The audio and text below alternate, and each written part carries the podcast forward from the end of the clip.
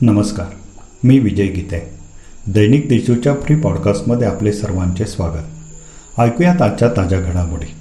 वरुण राजाने सप्टेंबरमध्येही आभाळमाया कायम ठेवली असून जिल्ह्यातील धरणे तुडुंब भरली आहेत जिल्ह्यातील चोवीस धरणांत मिळून पंच्याण्णव टक्के इतका मुबलक जलसाठा आहे. चौदा धरणे शंभर टक्के भरली आहेत.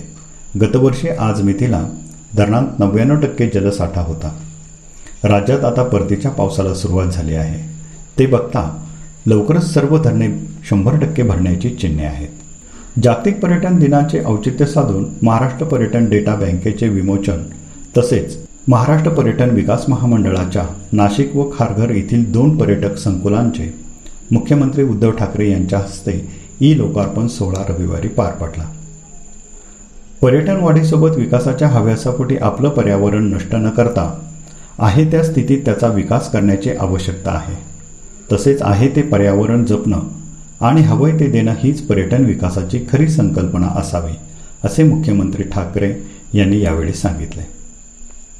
सप्टेंबर महिन्यात झालेल्या जोरदार पावसामुळे जिल्ह्यातील सदोतीस हजार आठशे एकोणतीस हेक्टर क्षेत्रावरील पिके व फळबागा आडव्या झाल्या आहेत. मका बाजरी ज्वारी कांदा या पिकांना सर्वाधिक फटका बसल्याचे पंचनाम्यांच्या प्राथमिक अंदाजावरून समोर आले आहे. ऑगस्ट व सप्टेंबर महिन्यात झालेल्या पावसामुळे धरणे भरली.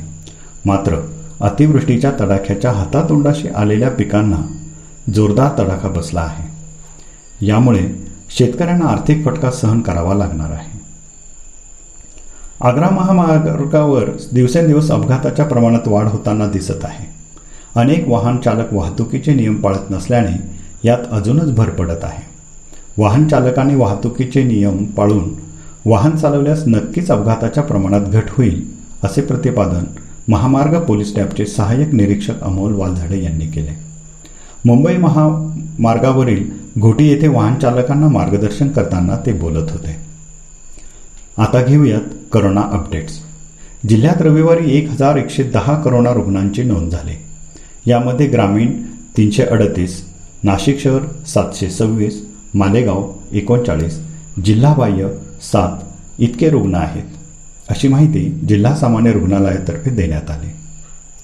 या होत्या आजच्या काही ठळक घडामोडी इतरही ताज्या बातम्या वाचण्यासाठी दैनिक देशूच्या देशदूत डॉट कॉम या वेबसाईटला सबस्क्राईब करा. धन्यवाद.